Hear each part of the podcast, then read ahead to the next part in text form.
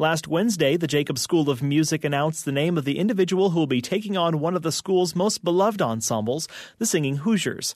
Steve Zegree will join the faculty this fall as the Pam and Jack Burks Professor of Music and director of the legendary ensemble. It's really been so wonderfully, wonderfully positive in just the past twenty-four hours. I think I've, I'm now approaching four or five hundred emails and people really congratulating Indiana on making a, a choice that's probably a little uh, bold, uh, I think, for lack of a better word, uh, certainly future-looking and, and something that might not necessarily be what people expected.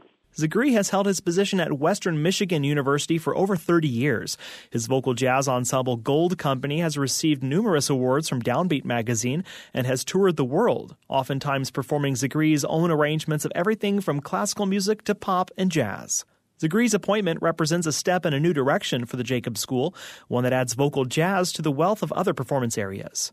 To add this component that is a really relatively new but yet vital part of music education in the choral world and in the jazz world, to make a statement like that, to say that Indiana wants to develop that area, is a really forward-looking move on their part. Zegree takes the reins of the Singing Hoosiers following the retirement of Michael Schwartzkopf this past year.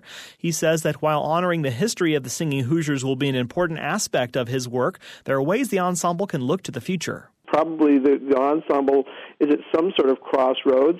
I don't necessarily have the knowledge yet. I mean, you've talked to me on the, we're talking on the second day of, of, of uh, my appointment, so I'll have a learning curve certainly to study and, and get my head around uh, the great traditions of the Singing Hoosiers and see where the current students might like for the ensemble to move and uh, and find what, what are the important traditions to them, and proceed in a way that causes us to, first of all, and most importantly, achieve the highest possible musical standards in the contemporary idioms.